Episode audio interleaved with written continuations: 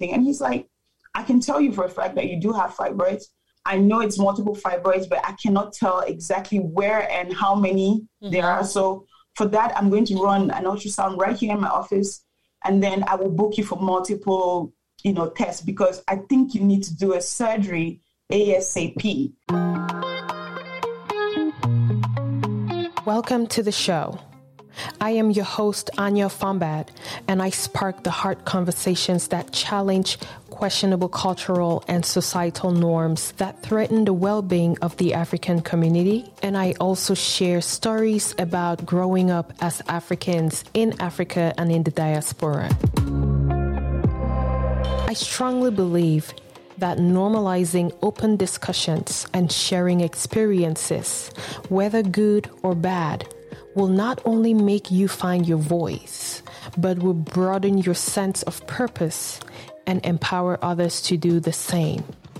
So, if you have ever tried challenging certain African cultural and societal doctrines, or if you have ever felt like it is about time that we confronted these issues in our African community and do better as a people, or even if you have always been interested in learning about the experiences of other Africans growing up in Africa and the diaspora, then you are in the right place. Welcome to Living African. Hello, everyone. Welcome to another episode of Living African. So, today we will be talking about fibroids. So while we talk about all the factors that influence some societal and cultural pressures and ideologies in our African communities, like the pressure to get married, pressure to have kids, for example, I believe it is time that we give more light to the realities of certain things that many of our people experience, which most people don't know about. So, I would love for us to use this platform to openly speak about some of the issues that our African men and women go through, which are typically not talked about otherwise. Today, we will shed more light on fibroids and how they impact fertility in women. Now, this is the first time we are talking about topics as such, but it will definitely not be the last time. We will definitely revisit these topics as they are very important in giving perspective and shedding more light on the other side of the story, which we tend to forget when asking questions, which may come off as insensitive sometimes. So, what are fibroids and how do they impact fertility?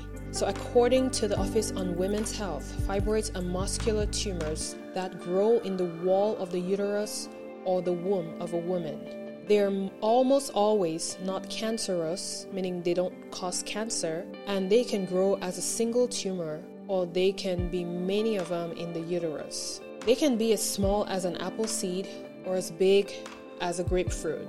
In unusual cases, they can actually become very large. So, about a few statistics on fibroids up to about 80% of women develop fibroids by the time they reach 50. And actually, fibroids are more common in black women compared to other races. According to the American Society for Reproductive Medicine, fibroids are responsible for infertility in about 5 to 10% of women. Now, this actually seems small, but you probably know more women who have fibroids and are struggling to conceive than not. The types of fibroids that most likely affect fertility are located inside the cavity of the uterus, or they are usually the ones that are very large and growing inside the wall of the uterus.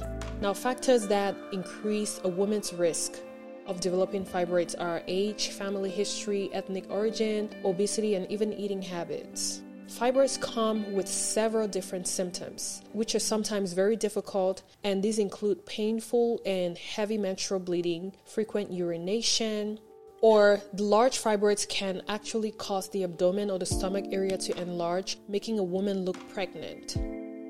So, talking about pregnancy, fibroids also affect pregnancy, which could put the mother or the baby at risk. Now, no one really knows for sure what causes fibroids, but some researchers think that it could be hormonal or genetic. So, now that we have an idea about what fibroids are, I think we should learn more about what it means to live with fibroids and how it affects the quality of life from a health, emotional, and mental perspective from the experience of others. So today I have my very good friend with me, Ne Abam, and she will be sharing her story about fibroids and what life has been like living with fibroids. So hi Nay. I am so happy to have you on here on this platform, and it's such an honor to to hear your story and just to listen to you speak about such an important topic, especially in the lives of Black women all over the world, and most importantly in Africa. So I just want to officially welcome you to Living African podcast, and I look forward to our conversation. How are you doing today? Hi, Miss Anya. Thank you. I mean, I always call you Miss Anya. I know, and I love that. It makes me feel ladylike. you are, and you're always so beautiful. I always marvel at how pretty you look every time I see you. Oh my goodness! And, Thank um, you. I mean, I, I I'm really excited. I might even look nervous being on this platform because it's really it's, it's a platform that's really very uplifting and I think as an African in the diaspora, yeah. this is something that I look forward to. Every time you post an episode, I look forward to it because there's always something that you could relate to, or maybe not relate to, but the things that I've heard on the platform that has probably changed my perspective on how I reasoned on something. So it's it's really an honor right. to be here and uh, to talk about you know something as important as fibroids and maybe from my perspective right. Thank you so much for those kind words. And like i said it's it's it's words like this that keep me going you know? I mean of course the purpose drives me but sometimes we get discouraged. And you know like every other person you know sometimes you just don't have the same momentum to keep going. And then somebody comes up and just you know tells you how much of an impact you're making in their lives and you know mm-hmm. it changes everything. So i really appreciate it and i really want to thank you for that. Now so can you introduce yourself to our listeners for them to know more about you and the work you do? Thank you. So as you rightly said i am Neawa abam and um, i it's always it's always a, a, challenge for me to introduce myself because I'm trying very hard to be modest here. But I will just come directly and tell you I I am the founder of a very small organization called Fibroids Awareness CAM. Right. And this this is a platform that was birthed out of my own experience with fibroids. And um, every time I talk about fibroids awareness CAM, I always have to appreciate a dear friend of mine, Dr. Abime, because she actually she actually put me in the place where I was ready to talk about it. And because I, I was affected by this monstrous situation and I just really didn't know how to handle it. Right. And I knew I had to talk about it to someone or to I need I needed to let other women know what's happening. But I just don't think that my that I was in the right space of mind at the time. But then when I spoke with Dr. Abime, she she was like, "No, babes, you we have to we have to get the word out." Right. So um, Fibroids Awareness CAM was birthed um, in June of 2020 mm-hmm. which is last year. Mm-hmm. A lot of things happened last year.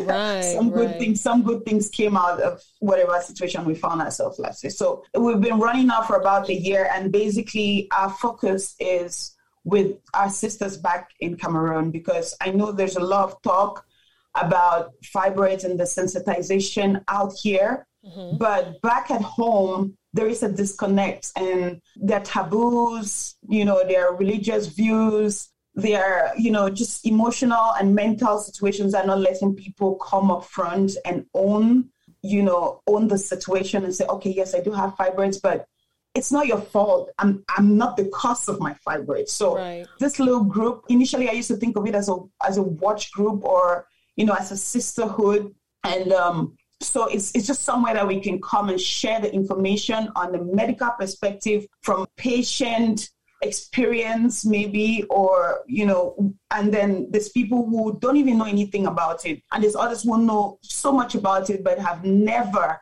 seen it as a threat. Yeah. so this is really just um, small like a watch group really watch your sister watch right. the back of your sister kind of group right. and we hope that i mean we're, we're, this is the first year we've been clumsy about have so many ideas so many approaches that we want to go and we failed in quite a number of them but effectively people are listening because uh, literally every day when I wake up and I get a message from one young lady or another, and actually I'm even getting messages from people who are not even Cameroonians and yeah. they're reaching out and they're like, Nene, you're doing a great job. Please, how can I do this? How can I do that? Or how did you manage this? When I see those messages, then I know that even if we're not getting our target group in Cameroon right now, we're still reaching out to someone, someone and that else. message might translate to someone back at home or something like that. So yeah. that's basically fibroids awareness camp.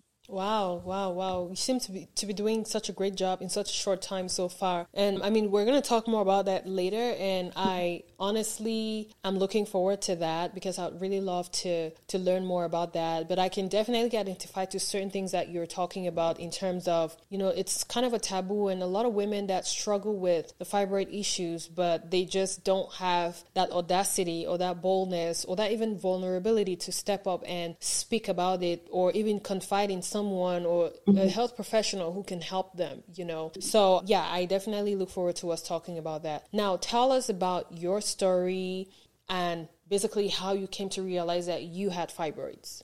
Okay. So, my story probably started as far back as 2017, but at the time, I I wasn't even aware that this was, you know, the situation that I was dealing with. I was newlywed. I mean, in all the glory, basking, and I was right. pregnant. And, um, you know, that was a very happy moment for me. However, that happiness was very momentary. I, I had a miscarriage, and that's when everything started to go downhill. Of course, you you know me. You you know me from way back. You know yeah. that I wasn't always this chubby. I was on the slimmer side, yeah, very much so. And even when I was pregnant, I was. But when I had a miscarriage, and I cannot tell you for a fact if it was the fibroids that triggered the miscarriage or if it was after the miscarriage that I, I you know, the hormones triggered you know, a rapid growth of, of my tumors. Yeah. However, I had that miscarriage, and that's when, you know, a lot of things change physically, complexion, my, you know, I was gaining weight in the abdominal area. And in fact, people thought I was pregnant mm. for months and even for years because I struggled with that. So yeah. I've been to doctors back at home. I was in Cameroon. I was in between Cameroon and Nigeria at the time. And I saw doctors in Cameroon and even doctors in Nigeria. But the response I was getting was like, it's okay. You just had a miscarriage. It's hormones, you know, it, it will balance out. Don't worry. Mm-hmm. You have kids, blah, blah, blah. And it's only when I moved to Dubai and years after, because when I moved to Dubai, I would I went to see a doctor and she was like, "No, it's okay. You just have H. pylori." I mean, mm. I'm not hmm. medical, so I don't really know what all these things as, but she was treating me for H. pylori and gastric mm. gastritis, and she treated me for that for like eight months. And at that point in time, I'm like, no, there's something wrong. So I really started to, and also I had been trying. to.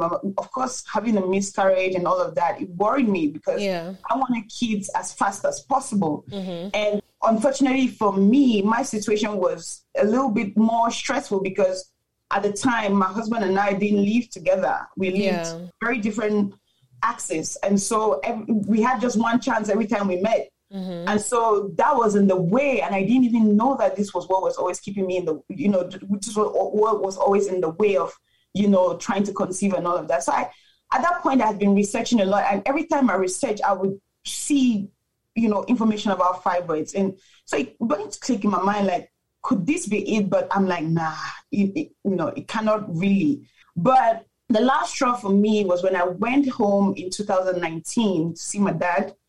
He was he was really critically ill. He had cancer mm-hmm. at the time, and when I got there, him and my mom, their expressions were, I mean, it was so real, like raw, that you know I began to feel concerned because they looked at me and they're like, Mm-mm, something is wrong. You know, like this can be our kid because I looked pregnant. I really looked like I was nine months pregnant plus. Hmm. And, um, you know, I had difficulties working. I was always tired, fatigued.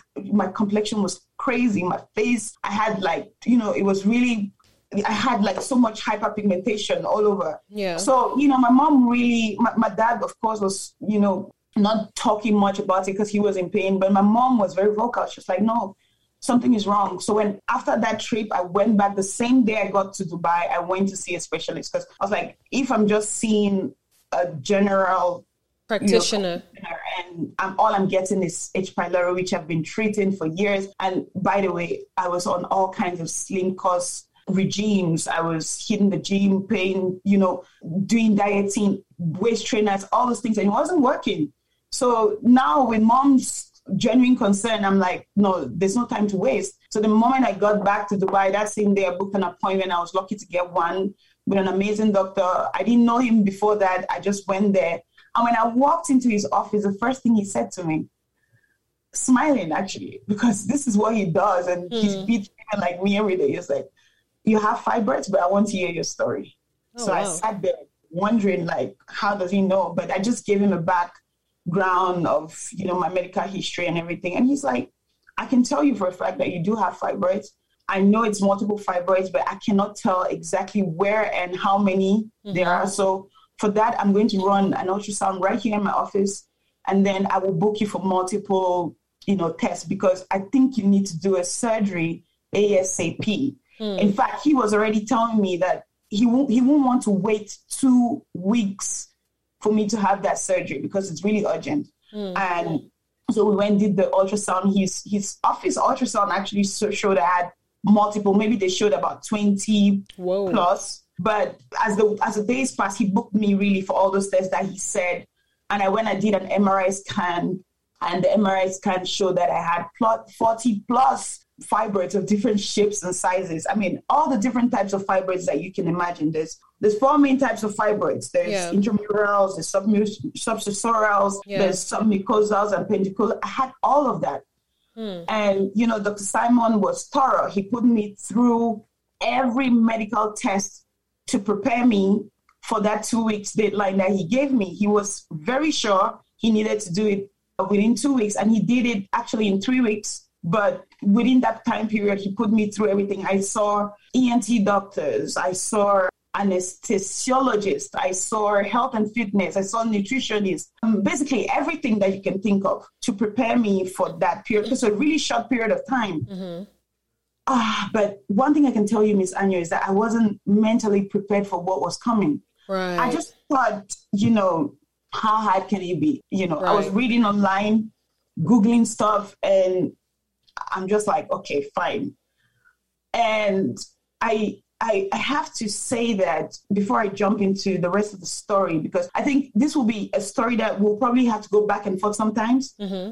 Depending on, you know, just so we don't miss out on anything. Yeah. So, one of the things I want to say before we proceed is having a support system when you're going through something like this is very important because I can tell you for a fact, right. emotionally and mentally, it's very crushing. Mm. It's heavy. And I was alone at the time. None of my family lived in Dubai with me. Right. Because my husband was still on a different axis, my family on a different axis. And it was a trying time for us because my dad was literally dying. Oh my goodness. And um, I had a friend who was my colleague, and we, we were sisters to date.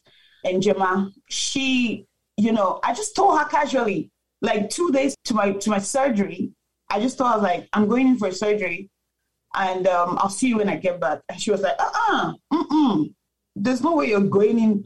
Like, she was like, do you even understand what you're saying? And she dropped everything. She took off work. It was her and another friend, another Indian friend of mine. They both took off work, which was hard because the company we were working for were like slave drivers. They would not let us take that kind of off. But they did. I don't know how they did it, but the two of them took off and they were there with me the day I actually went in for surgery. I'll show you pictures and videos in the back. I was dancing. I'm foolish. I was right. really, really foolish dancing.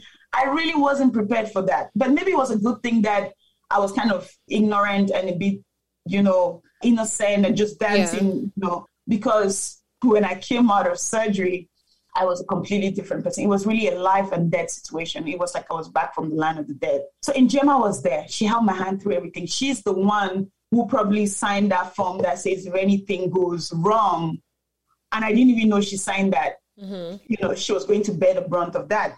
And we went in. Within few minutes of me being in, they knocked me out, and I was gone. And I only woke up like thousand years after. And she gave me a, you know, a, a and every time she tells me her side of the story, I feel emotional because I don't know why she would even carry that weight. She like we were just friends, you know. Yeah. And she carried that kind of heavy weight, which was supposed to be something that my family should have carried if they were there. Yeah. Yeah. Um, she told me she was standing out there for five good hours and no one would talk to her. No one would tell her what was going in. And she was just scared. And after like five and a half hours of all of that, the doctor came out and told her it was successful, mm. but I had lost so much blood and, mm. you know, I was in ICU. She couldn't even see me at the time. She only came hours after. And I remember waking up and she was the first person I saw. It was just like love at first sight. That's all you probably need when you're going through something like that. Yeah. Yeah. So I'm grateful to Njema because if I didn't have her, I don't know what would have been my story. Maybe it would have been a different thing. But yes, they took out they took out 41 fibroids out of me. Hmm. And the biggest one looked like the head of a baby. Hmm. Yes. That's literally like all, a grapefruit. Yes. Hmm. And um, they were all different shapes and sizes, and they were filled up in a bucket. And when they weighed everything, it was really heavy. And the doctor and his partner came in and said, You were carrying the weight of two real full term babies in you. Hmm. Yes. And my weight at the time before the surgery was about 89 kgs. Hmm. I don't know. I mean, I don't know how, yeah, how much that is in pounds here. Yeah. That's about but, maybe 100 and, 100 and towards 185 pounds mm-hmm. or something like that. Yeah. Yes. And after surgery, I was back down to about 65 or so. Yeah. Wow. But yes, there is, you know, it, it, I've been in this fibroids thing now for almost two years. And one thing I want to say is that there's a lot of misconceptions and there's a lot of misinformation. And um, that's why I'm, I'm trying to set the record straight. I'm not a medical official, so sometimes yeah. my my my information might not feel like it's accurate for some people, but I'm saying it based off my experience. based off of my own experience. There's people that will tell you that no, if you're only living a holistic lifestyle, then you cannot have fibroids as you just that. I can discredit you for that mm-hmm. because I met and befriended a lady mm-hmm. who lives that lifestyle. She looks very slim. Yeah. She, you know, there's people who are asymptomatic and there's people who are symptomatic like me. Mm-hmm. I had all the symptoms going for me from the painful periods to you know blood clots and you know nausea all those things however my friend she didn't look it but when she went for her surgery she had about 20 plus come out of her so as you rightly said in the beginning there is no straightforward cause as of now but there are risk factors and if we pay attention to the risk factors you can actually eliminate you know, the chances of having not not eliminating the chances of having it completely because that's really not in your control, mm-hmm. but you can eliminate the chances of having it at such critical level. Yeah. So you can manage it. What I know today as opposed to what I knew then. Because earlier this year when I because I do my regular checkups and earlier this year when I went in for one of my checkups recently, you know, the ultrasound showed that there's some new generations. I haven't talked about this yet, but why mm. not talk about it on on your right. platform? Right. And um, if that was me two years ago, I would have panicked. I would be like, why? But this time around, I know better. First of all, this is not growing in the cavity of my, my uterus anymore, but and they're very small and very almost insignificant. But an insignificant fibroid could easily become a very significant fibroid in a short time. Time, yeah.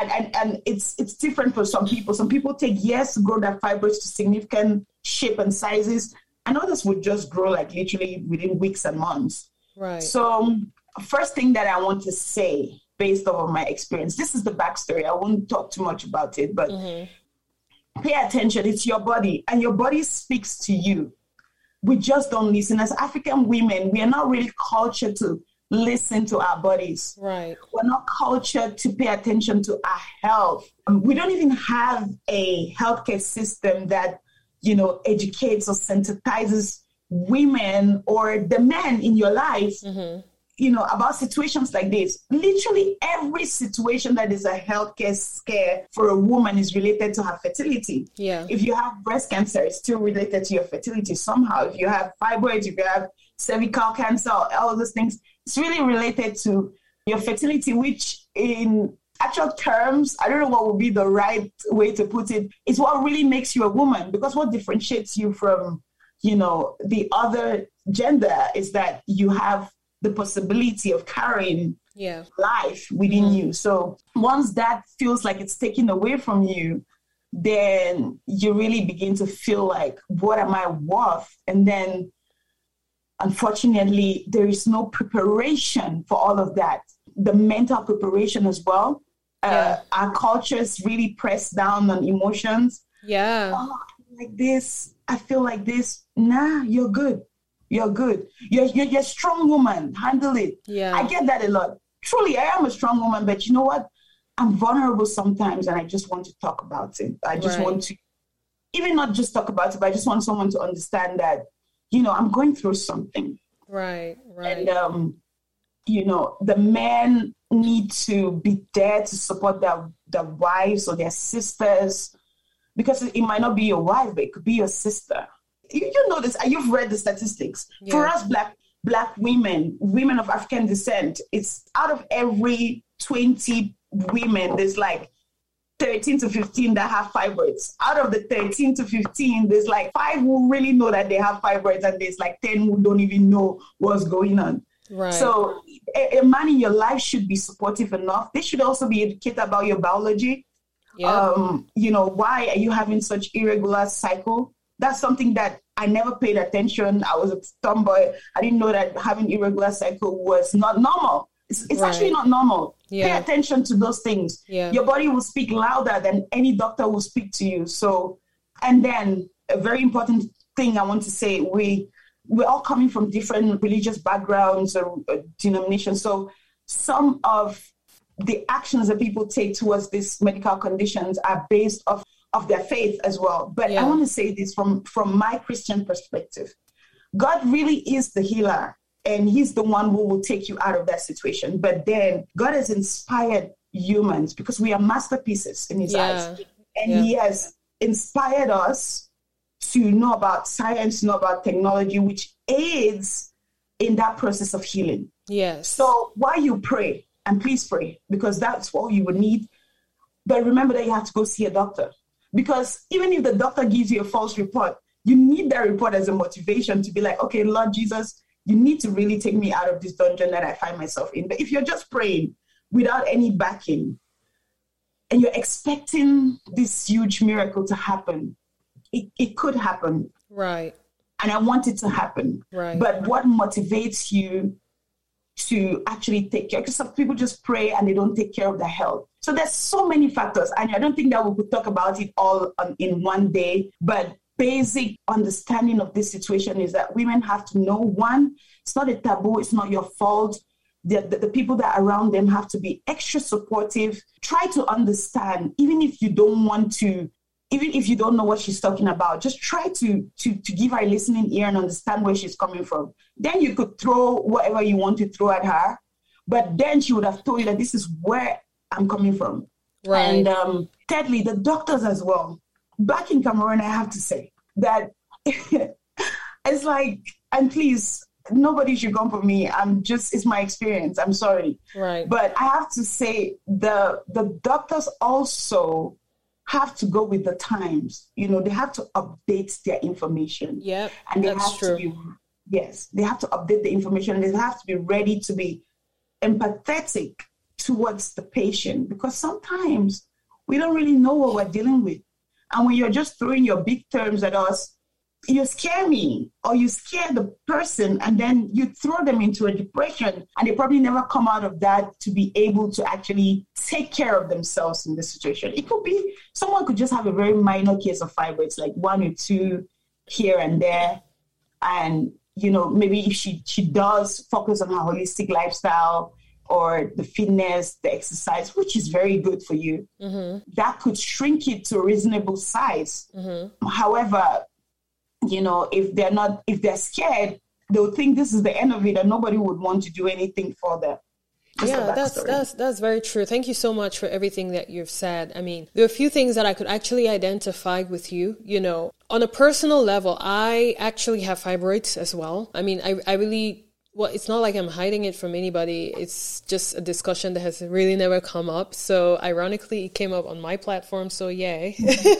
but um, yeah, I also have fibroids, but just like about 80% of women that you know exist on planet earth or at least for the most part especially the the black women just about 80% of us every like almost like a lot of my friends as well have fibroids like i mean every other friend i have has fibroids you know i mean mine is not as severe you know because it's it's relatively smaller it's not insignificant i won't call it insignificant but it's relatively smaller but it has played a a huge role in terms of like the risk that's associated mm-hmm. with trying to conceive and also just you know being pregnant and stuff like mm-hmm. that just like any other woman but in terms of symptoms as well um, I typically have very regular symptoms, and I mean when I say regular, like my period does not miss a day. If it mm-hmm. comes early, if it come, if it misses, like if it's irregular, it comes like a day before, but it never goes late or it never like extends to a point. But I I tend to realize that you know when I started having fibroids,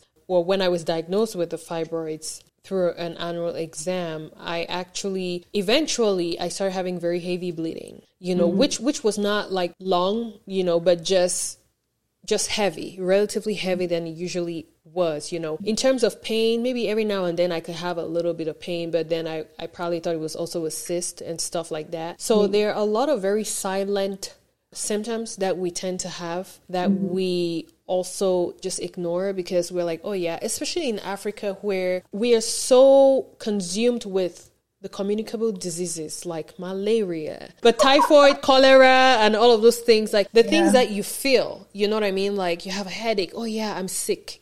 You have a bellyache, oh yeah, I'm sick, you know, but there are some silent symptoms that we also have to really, really focus on, you know, and I mean, in, in, in subsequent episodes, we will talk a lot about that. But I, I would only imagine that based off of your experience going through all of that ordeal that you just explained to us or told us about, I mean, you were not only going through your health issues with the fibroids, but you were also going through like personal issues, family issues. You know, your your dad was literally sick and dying, you know, like that must have taken a huge emotional toll on you and even a mental toll on you. So I'm glad that you had some support, even though ideally you would have preferred more support, especially from your immediate family. But there are mm-hmm. some women who actually don't even have that support as a whole. You know what I mean? So, from this whole experience, like, how did you handle the emotional and even the mental aspect of this experience that you had with fibroid?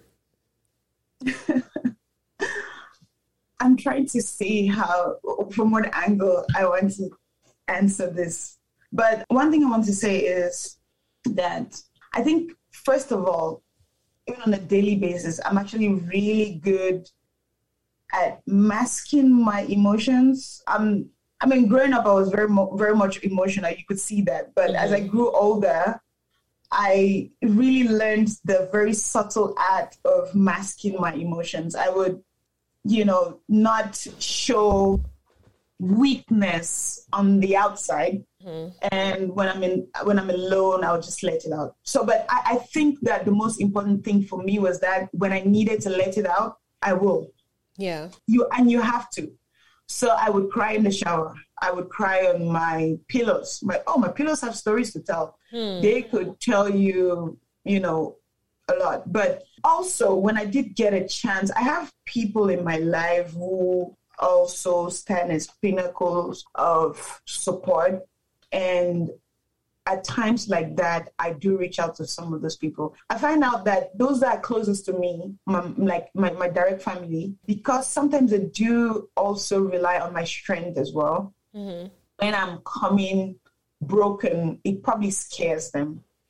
And, you know, they don't handle it very easy. But then, like I said, I have people in my very intimate circle who, you know, balance out, who balance that out. I, I don't know if it's, it's, it's, if it's true for you or for anyone, but those that you love the most or who love you the most, sometimes they're scared to see you broken, right. and they're just not. It's just not something that is very easy for them to handle.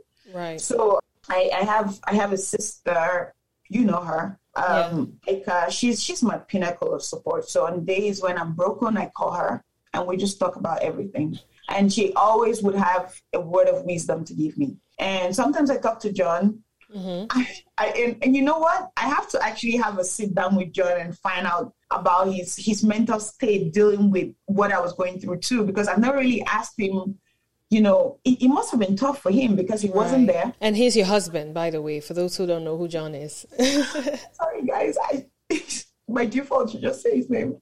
Right. You know, yeah. So John, yeah, John is my husband, and John was amazing through that. He really he held me down. I'll say, and you, he, for those who have met John, you know, he's very quiet and intense, and you know, it's like a blanket. You know, so he just covers you. It, during that period, when I came out and I was in the ICU, I was there for a couple of days, really broken and everything, and then I got discharged to the regular ward, and the day that I actually got discharged out of the hospital, like eight days after, I lost my dad eventually. So mm.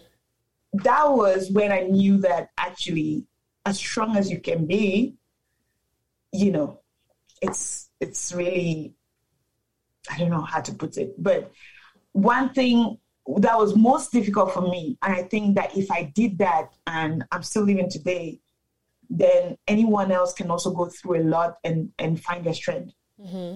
So I came in, I was broken, I could not work. And Gemma was there the whole time with me. She was literally sleeping on the floor while I slept in the bed. And um, I got that call that said my dad passed away. And she, I was wailing like crazy. And I still had a catheter. You know, there's there's a blood bag. I, mm-hmm. I don't know how to call it. So I always just call it a blood bag. There's a blood bag attached to to my stomach because I had uh, another second incision mm-hmm. aside from my main incision where it was draining the bad blood and everything. So I still had that bag mm-hmm. and it was right inside me. So I would go everywhere with that bag. And when I got that news, it was 6 a.m. Dubai time, I was wailing like crazy. Within 30 minutes, that bag was filled. So she was panicking mm-hmm. and she did not know what to do, but she was trying very hard not to lose it for me. And she called the doctor, and the doctor was like, please, on no occasion should this woman cry because the stitches were raw mm. raw stitches. I hadn't even,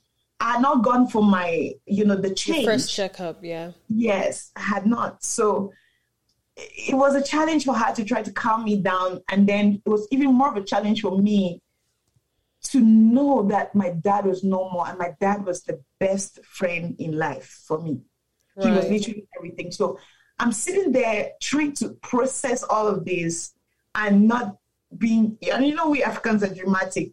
Normally, you lost somebody like that, you'll be wailing and rolling. On. And I couldn't do all of that. I couldn't even weep.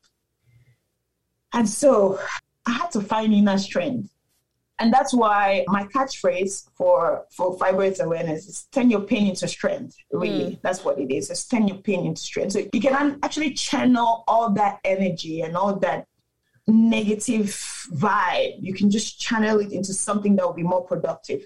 So right. I had to find ways to deal with my mental, you know, my mental health, my mental situation, and also my emotions. I was able to to rein all of that at least for that period of time, and I I kept it reined in for like a year. Right. And it's only it was only like last year October that a very tiny situation happened and yeah. You just let it out. but I, I, I, that's not my proudest moment. I, I, I, I really do not like to relive that moment. And I say, I, I have to have a segment where I've been wanting to have a segment where I talk about this dealing, dealing with the mental side of fibroids. Yeah. But I, the thing I want to say is that don't rein it in too long. Yeah. Take breaks from reining it in. Right. Just talk to someone and if you can't even get someone in your circle to talk to, get professional help. Seek, right. seek professional, um, you know, officer or somebody to talk to. Mm-hmm. Or if you feel like you can't talk about it to your your inner circle, you, I mean, you can talk to a stranger, maybe a church or something. I mean, just you need to take breaks from reining it in because on the day that it goes off, you would have no control over how it goes up. Right. And then you know it's that's that's very unhealthy. Right. That's very true. So now let's talk about after the surgery because i know i mean we're going to talk li- more about this later you know like when we're digging deep into you know like the outlook on fibroids especially african women's perspective in africa in our african communities. But a lot of women shy away from the surgery. I mean sometimes the doctors discourage surgery which is understandably so because it depending on it's a very high risk. You they could mm-hmm. either they could end up even having a hystero a hysterectomy actually which is which is a you know removal of the basically the entire uterus like your womb. They're going to remove everything so you're not going to be able to have kids. And a lot of women shy away from that risk but sometimes uh, you have to weigh the risk versus benefit. Now what was your own prognosis after you had the surgery and everything? Like what did the doctor tell you about you know your your ability to conceive or like what was your prognosis and what what was the outcome of that surgery and the whole session? Okay so before we even get to the prognosis part from my diagnosis i told you that when i walked into that office um, the guy was already you know he already knew what he was dealing with. So one of the very pertinent questions he asked me and i would like for women to to pay attention to some of these questions when you're dealing with the doctor because you need more than one or two op- opinions in case you feel like you're not comfortable with the information that is being passed on to you. Mm-hmm. Don't feel a type of way that no doctor said this and because he said this I have to go with this. No, he said this and you're, you're, you're just your instinct is telling you this is not correct. Go for a second one with someone else. Mm-hmm. So he said something pertinent to me and I respect him for that. He said to me, I want to know how old you are and if you're married and if you've had kids before or if you want to have kids. And I gave him that information and I told him certainly um, I've been trying to conceive. And he said to me, Nene, what I'll do for you is I will do everything possible to make sure that I preserve your uterus because mm. you do need that. Mm-hmm. However, if push comes to shove and I have to choose your life over your uterus, I will definitely choose your life. Right. And he said that in the office and he repeated that statement just few seconds before I jumped onto the um, the operating table. That was the, the first time he said it was not intimidating, but the second time around, when you're about to go into a life or death kind of situation, it was really intimidating. And I remember, you know, like God forbidding Lord Jesus take the wheel kind of situation in my mind. But on the other front, I was like, yeah, yeah, yeah, do what you need to do. But I was really scared deep down because I do not want to lose my womb so early. But mm. then if if that was what had to be done, maybe. But then again, let me say something. Some of the doctors are probably using the easy way out. Mm. They are only thinking of taking it out. Right. Maybe because of billing hours, whatever it may be. It's at the end of the day, they're in a business as well. Mm. But then I want, I want, I want, I would love even for people in the medical field to look at it like this way. You're dealing with life as opposed to just the business that you're dealing with. Like any other business that's been handled doesn't really necessarily deal with life on the upfront like that. Yes, it does deal with people's lives, but then not someone actually literally putting their life in your hands like that. When doctors just meet a lady, and this happens really mostly with the black ladies, women of African descent. Mm-hmm. When they meet doctors, it's usually they just give them that as a final option. And most of them don't know the story. Most of them don't do the research before getting to the doctor's office. So when a doctor tells you he's a hysterectomy, you're like, oh my God, my life is finished. And that's all you're thinking about. Mm-hmm. But this is 2021. There are many other medical, uh, sorry, there are many other treatment options available to treat fibroids, depending on the location and the sizes of your fibroids. That's what a lot of people don't really know. And the worst part is, if out here in the diaspora where there's information on the go and people still don't know, then imagine the kind of information that people have back at home. Right. Do you understand? Right. It's actually outdated, like all they think about. And then people, like I said, again, back at home, the challenge is people are faced with their views as well. Oh, the pastor said I cannot have a surgery. It's against my faith. Oh, I cannot have a blood transfusion. It's against my faith. Oh, it's a taboo. In our family, we don't do surgery. In our, you understand the, the, the, those things. You meet those things. Yeah. But at the end of the day, what are you interested in doing? Are you trying to save your life, or are you trying to cling on to some you know, some ideology Yeah. Or some or someone else's perspective of what they think you should have. I don't think that a doctor should just tell you take a hysterectomy and run with it. I want a doctor to list everything that's on the table, even if it doesn't concern me. Mm-hmm. List it all. Let's have conversations, multiple conversations, and then you advise me based off on your situation and what we have available. Because also based on the availability, if you went to a clinic in Atlanta, for example, there's many more opportunities there because I've, I've dealt with some of the doctors who are dealing with fibroids in with people in Atlanta, and that they're actually very much knowledgeable. They have advanced with a lot of things like that. But when I'm dealing with people in Cameroon, it's not the same. Yeah. They're having just it's a unidirectional kind of treatment. Yeah. Like yeah. it's either you do country medicine or you go and get cut open, or that's it. Or you you wait until you give birth and then they take you out with your baby. Hmm. But there's a lot of risk factors to that. Yeah. Your quality of life is changing with that. Like if you're if you're symptomatic, like I was, I mean, there are times that I couldn't go out because you're just thinking when that time of the morning is approaching, you're like, geez, I cannot wear white. Or I cannot even be out for so long because you're thinking about how many times you have to rush the bathroom to change. Yeah. The pain, you know, you can't eat. There's so many things. So women are going through stuff and they don't even know what they need to do, what they're dealing with, or what they need to do. So it's I think it's it's it's too it, the, the, advice I'm giving is both to the patients and also to the, the medical officer, officials. Be empathetic enough to to let these people know everything that's available, and then you tell them what you have and mm. recommend. Don't right. just throw it in their faces. And then for the people as well, if someone diagnoses you and say, "This is what you have," I mean, we're not living in 1992 where we had to really go and pay for internet one kind of way like that. Like you can just, even if you don't have internet, why not call your friend and say, please, can you Google this for me? I need to know what this information is. And just know your information. So when they're telling you things, you're not looking stupid like, oh my God, what's happening? No.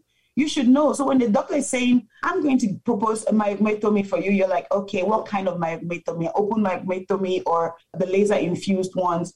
And now they're even more uh, uh, um, options like, you know, the UFA, which is something that you can just sit in a chair and they do for you. And you don't have to have no, in, that, that very less invasive, invasive yeah. methods nowadays. So right. my prognosis was really based off on my initial diagnosis. So I had already dealt with that in the initial stages. Mm-hmm. So, you know, if I had come to that point where they were going to do something like that for me and I probably woke up without a uterus, it would have been hard, but I probably would have had my closure. Right. Maybe I cannot really tell, but mm-hmm. one thing I can tell you is that it's scary to know that you have something and they're just going to take it away from you. Right. You should be willing to be the one to say, "I'm giving this up." Mm-hmm. Like I've seen people who have gone through the whole fibroids thing, they've suffered, they've gone through multiple surgeries, miscarriages, blah blah blah, and they've actually probably gotten their kids and they're ready and they're just tired. They're like, okay, I have my kids now. I think I'm ready to let this go. That right. is understandable as opposed to just having it snatched away from your hands like yeah. that. That's very true. Thank you so much for that. Now, let's take it back a little bit. I know, you know, like every girl has had that dream of, mm-hmm. you know, when they want to get married, when they want to have kids, when they want to be a president or a CEO of a company. You know, like when we're growing up, every girl, and this is not only pertinent to the African community, every girl has that fairy tale dream. You know, I want to be this in the future. I want my life to be this way and to be that way and stuff like that. And obviously, most of the times that never happens the way you plan, right? we pl- we make our plans and God laughs. But I I mean I believe I have had that for sure, and I believe you have also had those dreams of like, oh, I would have loved to have kids by this age. But then again, of course, things happen, and then of course, fibroid happens, right? But mm-hmm. how has this whole experience impacted your outlook on life and plans and dreams as a whole? It's been hard. It's been really hard because I, I would say that I'm only just getting to a place where it feels like it's safe now. Because as I earlier told you, and um, for me, it was really quite difficult because we were not living up, uh, we're, we're not living together. We're always apart. We'd have opportunity to be together maybe once in a year for a very short, like one week to two weeks vacation. Mm-hmm. And I always would plan those vacations around, you know, what I think is my revolving cycle mm-hmm. and put so much stress on me and my mm partner. mm And we end up being disappointed because it doesn't work out. First of all, the society also puts a lot of pressure, pressure on yeah. and, and, and people in general. Like before you get married, they're like, ah, you're you're 25, you're 20 this, you're not married. Why your friends are married, they're having kids, and then you get married, and it's like, when are you giving birth? When like people yeah. need to have their space and time. Yeah. And unfortunately, our community of people are nosy. Oh yes. It's, it's beautiful, but it's so annoying because sometimes you're dealing with these things which they don't know about, or sometimes they know and don't care. Yeah. And it's just really in your face, and sometimes you feel like you want to throw hands. right. Believe me, you. Like I'll lay my paws on you, but no.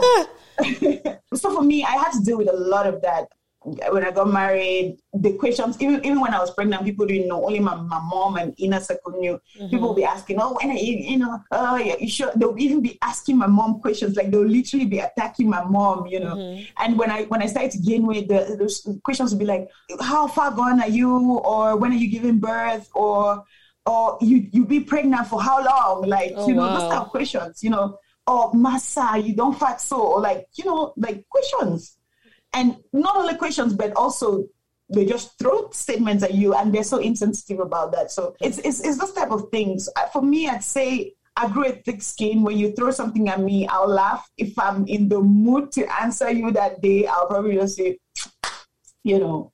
But if I'm not in the mood, I'll just laugh it off and, you know, and then I breathe, you know, breathe, breathe, breathe and move on with it. But I, I, just learned at a very early stage to not deal with it. John also being very non-confrontational. He's he's, he's not going to throw balls, but me I would probably. But he just you know just deal with it in his own way. But it was quite tough for me, my mom, because people be asking her questions every time. Why am I not even with? They'll ask questions like, why am I not even? With there's things that we cannot control. Mm-hmm. If we wanted to be together, yeah. we wanted, we definitely wanted, but the the um, circumstances were not. So we, I was putting a lot of stress on us, and I remember our most recent trip earlier this year. I had planned the whole thing because I'm meticulous with those planning. Mm-hmm. I will plan. I would mark everything down to the T. And um, so I planned I planned a vacation earlier this year for us, and that was my primary focus. I didn't tell him but in my mind, and I was like, this will be baby dancing all through. Mm. But it didn't work out. It just, I ended up stressing myself to the core. And, you know, I just gave up. I just called him one. He was looking at me one day like, nah, this lady's about to lose it. Mm. And I just called him. I was like, you know what? I'm sorry. And you have to also listen to your partner because sometimes we're stressing this man and they don't know how to, especially if a guy who is a calm guy I know what you know what I mean. Yeah. I will not say, you know, I know what you mean. Me, like, honey, it's okay, honey, it's okay. But you're stressing them. So I actually had to apologize to him and I told him, you know what? I give up. You know, when it when it's time, it will be time. So mm-hmm. I had to mm-hmm. get to that place where I just accepted that, you know what, I do want kids. I mean, I, all I ever wanted my entire life. I think that I had like when I was five or less, because I think I started really building my dreams when I was like five. Right. All I really wanted to do was be a mother. I knew that I wanted to be a pediatrician because I love kids. Mm. I told my dad I was going to give him 32 grandchildren, oh and to his dying bed, he asked me about his 32 grandkids, which I didn't give him. Aww. And I just knew that I, the, I think my own talent is just to be nurturing, to be a mother, to, yeah. you know, I'm so at ease with the little people and they know it and you know it's a mutual respect between right. so not being able to do that within the first five years of my marriage was, you know, it's quite intense and traumatic and yeah, yeah. Uh, difficult. Yeah, I, I would only imagine. And I mean, I'm really sorry to hear about what you went through, especially with the pressures of the community. You know, I only imagine how that has impacted your outlook. You know, sometimes, you know, you reach the point where you're just like, you know what, it seems like it's something I have no control over. And mm-hmm. when it happens, it will happen. And trust and believe is going to happen. Honestly, I look forward to an update episode with you carrying your 32 children. you know, five year old me. hey, it's still doable. right. It's true. Right. Okay. You know what? Auntie Anya is going to send child support. hey, by then I would have been a billionaire. Amen. Okay. yeah, but yeah, I, I, was just going to highlight the whole aspect of pressure from the African society. You know, mm-hmm. a couple of friends and I, we we recently spoke about that in an episode. I'm not sure when it's going to air, but it may air before or after this. But we were talking about this aspect of the African timeline right? Everybody wants you to, you know, oh, when are you getting married? You when you hit a certain age, you should have been married, right? When you hit another age, you should have had kids after marriage and things like that. Like people have become so insensitive towards what the realities of these people that are in this experiencing these ordeals could be going through, right?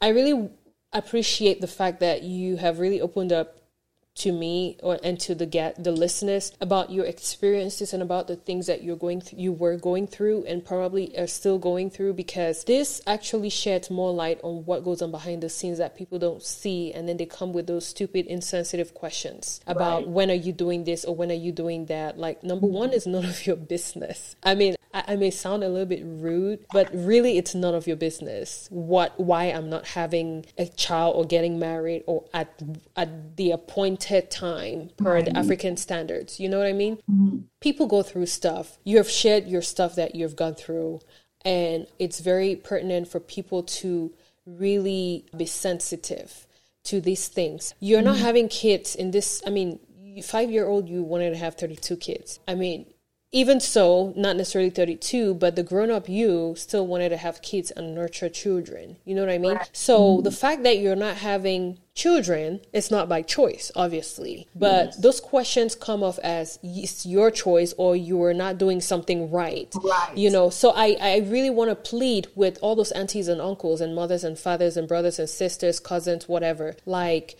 try to be sensitive to these things. You know, I mean, I, for one, would tell people off. I mean, nobody comes to me. I know my family, they go to family members to ask about me because nobody will have that audacity to come to me and ask because I will tell them off for sure. But it shouldn't be that way, honestly. It shouldn't be that way. Like, we should learn to be more sensitive towards things like that and not put much. Look at the pressure you went through. Imagine someone coming to carelessly ask you about why you're not having children and stuff like that. It just adds more to that stress, which is unnecessary, you know? Mm-hmm. So, it's something that we have to be very, very mindful of, you know? And let's just mind our business. I always say that. if we learn to mind our business, then life will be way more easier. There will be less wars, there will be less conflicts, there will be less, you know, fights, basically. Like there will be more love spread if we just learn to mind our business and cheer each other on throughout this journey of life. Just saying. Now, let's talk about your work at the Fibroid Awareness Cam and I mean, I know you in the introduction, you already said a lot of the things that you guys were doing and mm-hmm. stuff like that. But what have you learned about the women and fibroids in our community, especially back in Cameroon or Africa as a whole? So, the first observation I made very early on is that the many who are dying to get this info.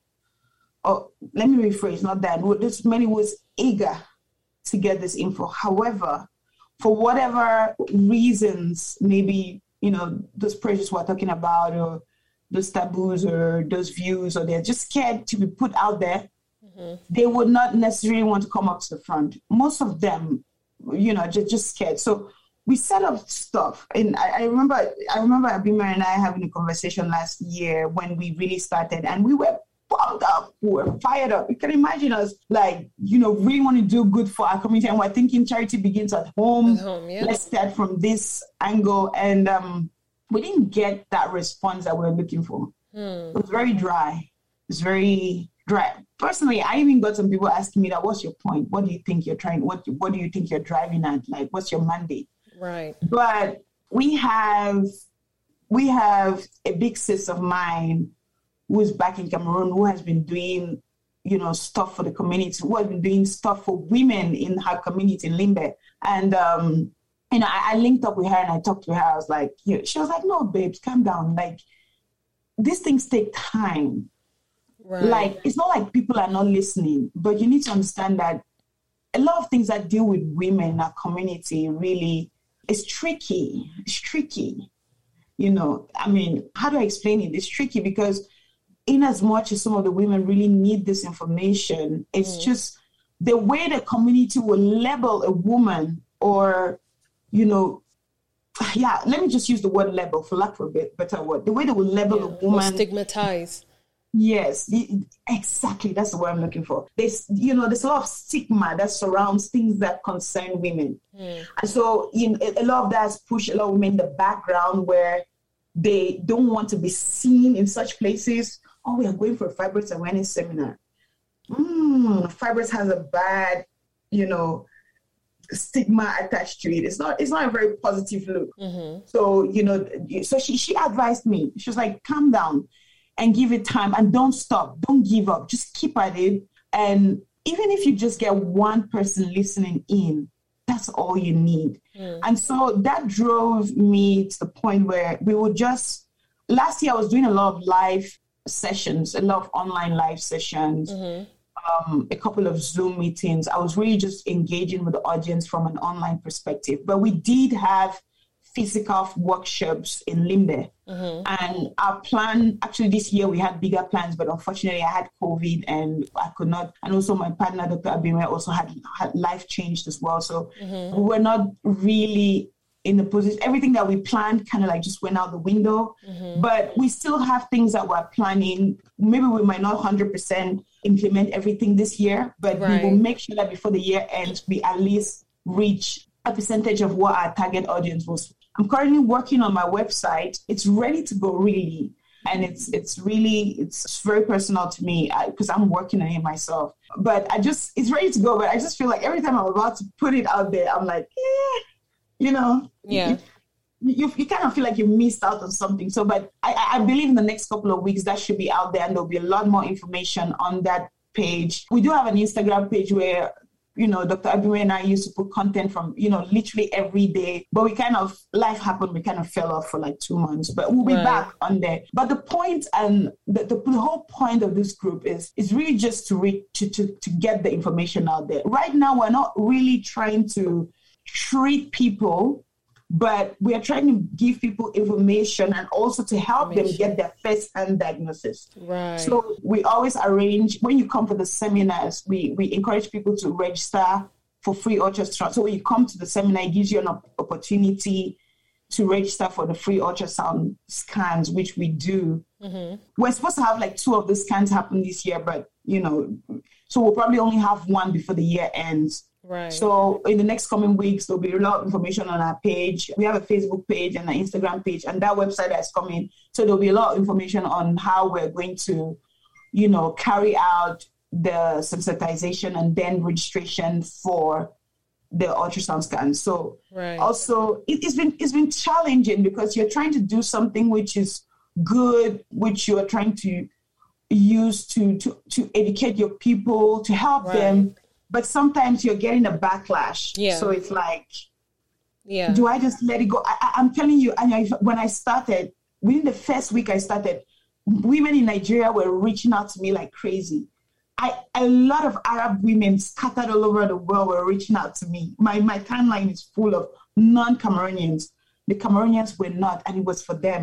The cameroonians Right. were not coming up. And Habima was so disappointed. We just encouraged the days I was disappointed, she would encourage me. The days I was she was disappointed, I'll encourage her. So we're just trying to encourage our sisters. Uh, I know, and now the more I spoke about it and the more I got vocal about it, many more people that I knew in my inner circle, who I, I didn't even know had similar situation. I've also just said, in ca- casually, I've just said, well, babes, thank you. Yeah. You know, because me too, I had a situation like this, but I didn't, didn't I don't think I was ready to. say- Anya, I wasn't ready to talk about it. I promise you, I hmm. wasn't because Right. it's you feel like it's personal, like it's Yeah, your. it's I mean, you don't personal. know if any other person is, is having the same struggle, so you're like, no, I don't want to put myself out there. Maybe people would mock me.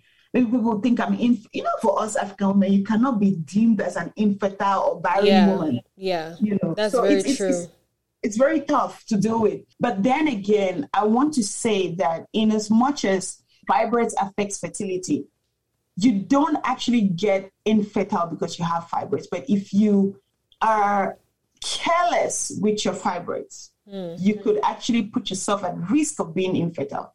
Because one of the things when I, I heard that I had fibroids when I was diagnosed, I was scared. But I, I, my current my, my current gynecologist, we had a long chat about this, and he was like, "No, no, no, relax. Your problem is actually really because you're stressing yourself you know, like the process I explained to you, because we're, we're apart and every time we meet, you know, I'm just thinking, I'm thinking about the fibroids, I'm thinking about my biological clock, I'm thinking yeah. about all those things. So he's like, relax, give yourself time. I would say just take six months off you and your husband, then you guys don't think of it like your baby dancing, but just you know, learn to love yourselves. Yeah. Learn to get to know yourselves. Yeah. So for women who are actually living with their partners, that's what they should do as opposed to straining themselves. And that's why I said it's important to have a partner who, you know, is also interested in your health.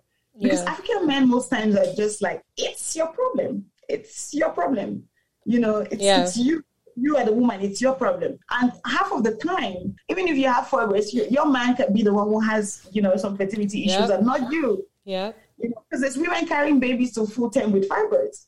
And the baby is fighting with the fibroids as well. So right. um, you know, it's this this this I think this this this conversations that we're having today and we will continue to have are very important because these are the these are, these are the, the, the topics that spark an interest. Yes Yes. And, um, you know, bring clarity to people who feel like their minds are clouded when they're, they're going through this. Yeah, that's very true. I totally agree. And I just want to really thank you so much for sharing your story and sharing all these words of advice, especially to women who are going through this or women who may be ignorant about issues, or, and even men who may be ignorant about such issues because we need both parties to work together, right? And you mm-hmm. said a few things that were really important. I mean, it just made me think of this. I was watching a video, I don't know, I've watched so many videos lately, but uh, this lady said a lot of her our physiological and physical issues that we experience with our bodies and our health they actually stem from a mental perspective. So they stem from stress, like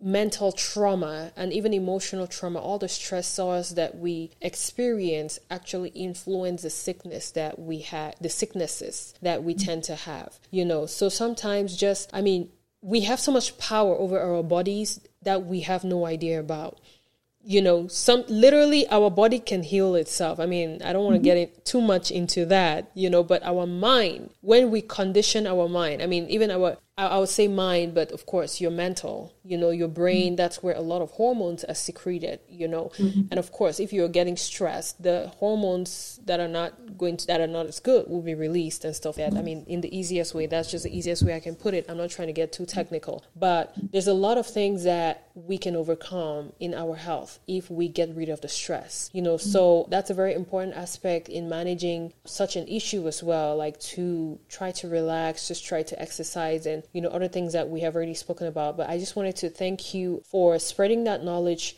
through this platform, spreading the knowledge through your fibroid awareness CAM organization. And I will definitely put in the contact information in the show notes. I mean, for your social media handles and mm-hmm. also the website when it comes out, you know, we will be very glad to let our, our listeners know. And so on a personal level if people have to contact you what how do they contact you for maybe advice or resources? Okay so you can you can either contact me on my my personal instagram page. I mean that's where most people actually reach me. Mm-hmm. and i used to have a specific whatsapp number for when people reach me but it's not as popular as my personal one at the moment, I'm not very comfortable sharing my personal WhatsApp. So I just rather have people reach me on Social Instagram, mm-hmm. either on my personal page or on the Fibroids Awareness page. And there's an email as well. So you could email me. I'm, I mean, I'm open like that. I, in fact, I want you to reach out to me. I, I'm, I'll, yeah. I'll, get back to you as soon as I can. Like if I see the, I'm on my phone. Listen, I have what, 10 digits. My phone is the 11th one. So right. always on that on right. that Yeah, so I'll have all that information posted on, in the show notes for those who are interested in reaching yeah. out to you. Again, mm-hmm. I just want to thank you so much for such a conversation. I mean, these stories really give me different perspective, and I hope it does same for the listeners. Mm-hmm. And hopefully, we can be more sensitive to such issues and just sensitive to the way people choose to live their life or the experiences mm-hmm. that they have. Because sometimes certain things that people experience are not by choice; it just happens. So we have to be very sensitive about that. So I hope that this conversation does not end here. I hope that we can mm-hmm. take the conversations to our circles, whether it be family, friends, or associates, and really just talk about how we can be better at treating one another and being kind to one another, and also just be vulnerable and share our experiences because you will be surprised what your neighbor is going through that you have no idea about. And when you have that idea, you know, hopefully it can inspire you to be to be better as a person, especially when you towards that person, you know, inspire you to have more empathy, have more compassion with the way you treat people that you may or may not know. So I just want to thank you so much, and you're always welcome here. And yeah, so I will catch you in the next episode. Bye. That's it for today. Thank you for listening to our show. If you want to participate in the show or find out more helpful resources, then visit www.livingafricanpodcast.com for more information or email us at hello at livingafricanpodcast.com. Also, don't forget to connect with us on all social media platforms at Living African Podcast. You can also connect with Anyo directly on Facebook or Instagram at Anyo Anyo Fambard. Thanks again for listening, and let's not forget to be more understanding and nicer to one another.